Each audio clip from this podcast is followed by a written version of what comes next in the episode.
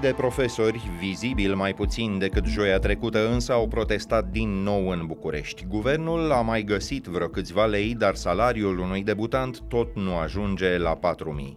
Compania de asigurări Euroins a intrat oficial în faliment și încă o premieră în cariera politică a lui Donald Trump, cel din tâi fost președinte al Statelor Unite, inculpat de justiția federală. E vineri, 9 iunie, ascultați știrile zilei de la Recorder.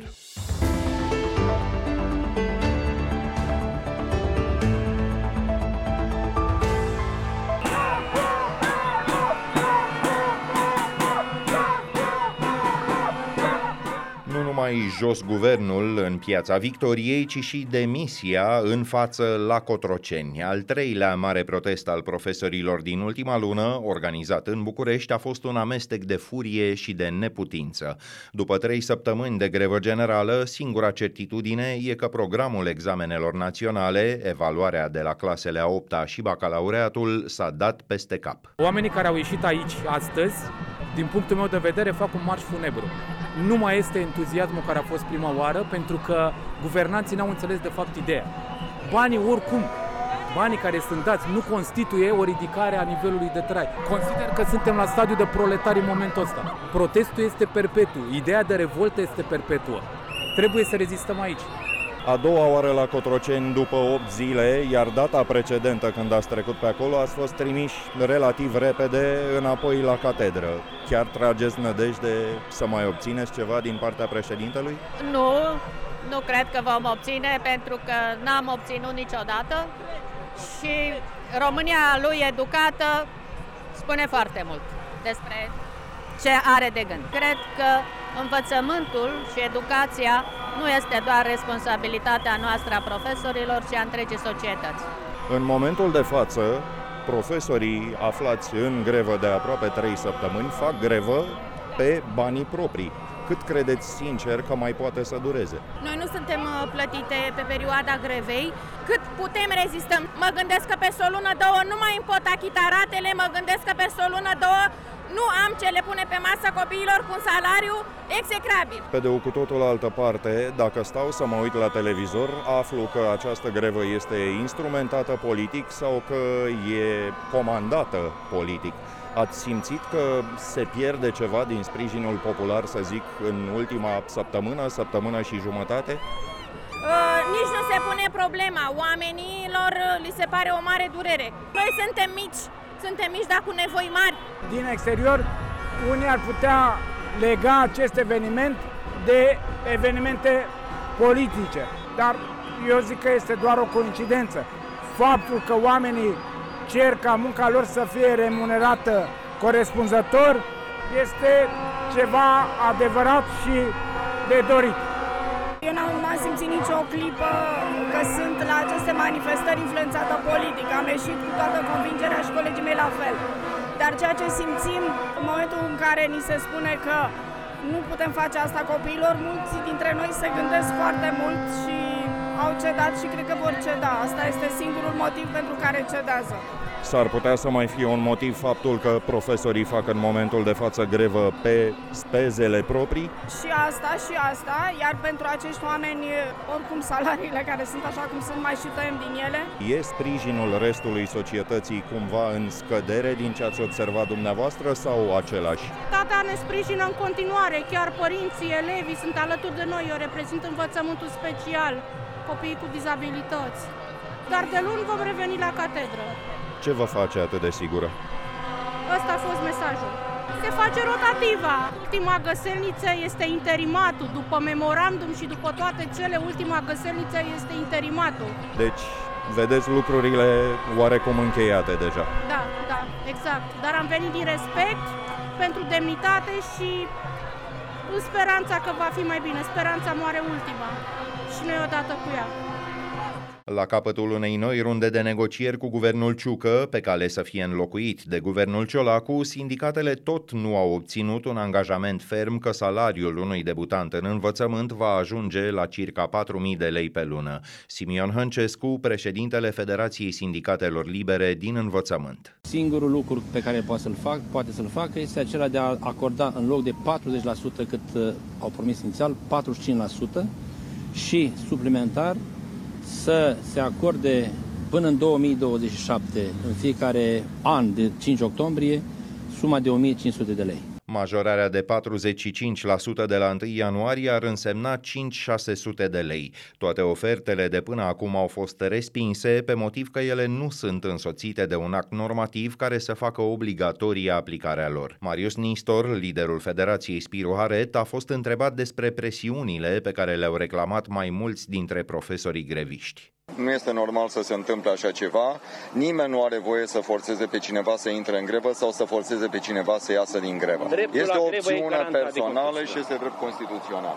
Este o mare greșeală care nu face altceva decât să crească starea de tensiune din învățământ și nu cred că este cazul. Dar examenele naționale sunt uh, boicotate, să le spunem așa. Le-am și, Este tra- posibil, uh, le-am și transmis uh, reprezentanților guvernului că în momentul de față există o revoltă foarte mare în cancelarii și indiferent cum se va termina această acțiune de protest, doar colegii vor hotărâ. Dacă nu au rezultatele pe care le scontau, automat se poate ajunge și la așa ceva. Între timp, surpriză, un proiect al Ministerului Educației spune că dispar testele orale de la bacalaureat care ar fi trebuit să înceapă luni. Notele din cursul anilor de liceu ar fi de ajuns pentru probele de competențe. Proiectul instituției conduse de Ligia Deca a contrazis un anunț făcut cu mai puțin de o zi în urmă. Ministra Educației afirmase că probele aveau să se amâne cu două zile. Ar urma de asemenea ca evaluarea de la clasele a șasea, deja amânată, să nu se mai susțină. Murim cu zile, sute de oameni se roagă să fie salvați de consecințele distrugerii parțiale a barajului Kahovka de pe fluviul Nipru. Cei mai mulți dintre locuitorii afectați de inundații se află pe malul stâng al apei, într-o regiune sub controlul Rusiei.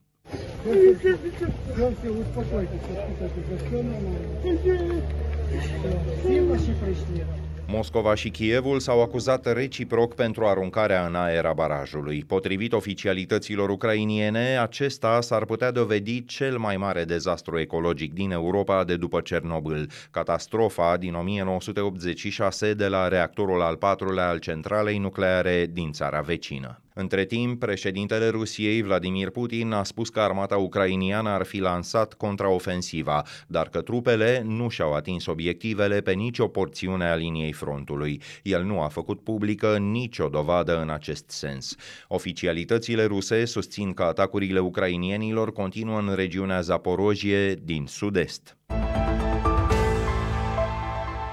In my administration, I'm going to enforce all laws concerning the protection of classified information.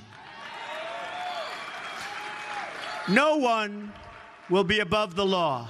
Înregistrarea e destul de veche deja, din 2016, dar afirmațiile de atunci ale lui Donald Trump sunt grăitoare. În mandatul meu voi aplica toate legile care protejează informațiile clasificate. Nimeni nu va fi deasupra legii. Odată pus sub acuzare de justiția federală pentru felul în care a gestionat arhivele Casei Albe, fostul președinte al Statelor Unite denunță, ca de obicei, ceea ce numește cazul fals al unor documente pe care le-a luat cu sine când a plecat de la Washington. Deja urmărit penal într-un alt caz pentru obstrucționarea justiției și mărturie mincinoasă, el e vizat de șapte capete de acuzare.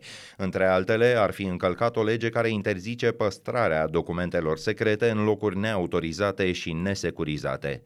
În vara anului trecut, agenții FBI au ridicat din reședința lui Trump 11.000 de documente, dintre care unele foarte sensibile cu privire la Iran sau la China.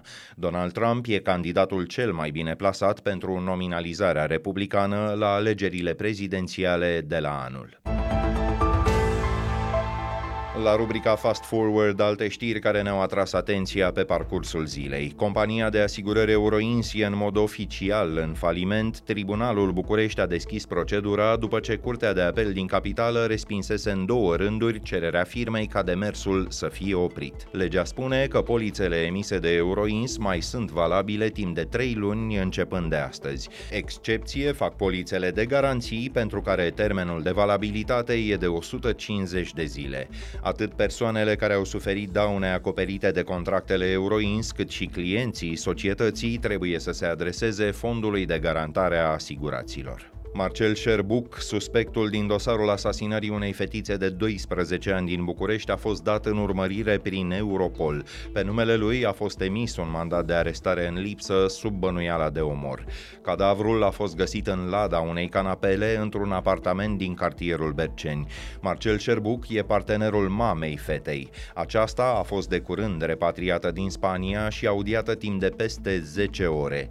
Cotidianul Libertatea scrie că bărbatul căutat acum a bătut în 2014 o tânără din Suceava. Acuzat de lovire și alte violențe, el a fost cercetat de procurori timp de patru ani, iar apoi condamnat cu suspendare. Victima a făcut recurs, dar Șerbuc i-a plătit daune bănești, iar ea și-a retras plângerea. O brașoveancă al cărei băiat de 12 ani a fost ucis în Revoluția din 1989 și-a dat foc în Poiana Brașov pe 25 mai de ziua eroilor. Femeia a protestat astfel față de faptul că justiția nu a încheiat nici acum dosarul crimelor de la Revoluție. Poliția și procuratura au comunicat oficial decesul abia astăzi la insistențele ziariștilor. Mama lui Florin Negru, erou martir al Revoluției, și-a dat foc la aproximativ un kilometru și jumătate de locul în care se incendiase în martie 1989 Liviu Cornel Babeș. El a protestat astfel față de crimele regimului comunist. My message is that we'll be watching you. This is all wrong. I shouldn't be up here. You all come to us young people for hope. How dare you? Activista suedeză pentru climă Greta Thunberg pune capăt faimoasei sale greve școlare. Ea a terminat astăzi liceul. Inițiatoarea mișcării Fridays for Future avea doar 15 ani când s-a așezat pentru prima dată în fața Parlamentului Suediei, într-o vineri din august 2018. Purta o pancartă cu textul Grevă școlară pentru climă. În doar câteva luni, de la Berlin la Sydney și de la San Francisco la Johannesburg, milioane de tineri i-au urmat exemplul. Potrivit unui sondaj făcut public la începutul lunii trecute, majoritatea europenilor sprijină măsurile guvernamentale de combatere a schimbărilor climatice, însă nu și dacă ele le-ar schimba fundamental stilul de viață. Punem punct aici, dacă ascultați însă știrile zilei pe YouTube, vă și puteți abona apăsând clopoțelul care activează notificările. Mâine, rezumatul știrilor săptămânii e de găsit în newsletterul nostru scris, realizat de colegii Ani Sandu și Alex Enășescu. Ne auzim din nou luni seară. Sunt Filip Stan David, toate cele bune!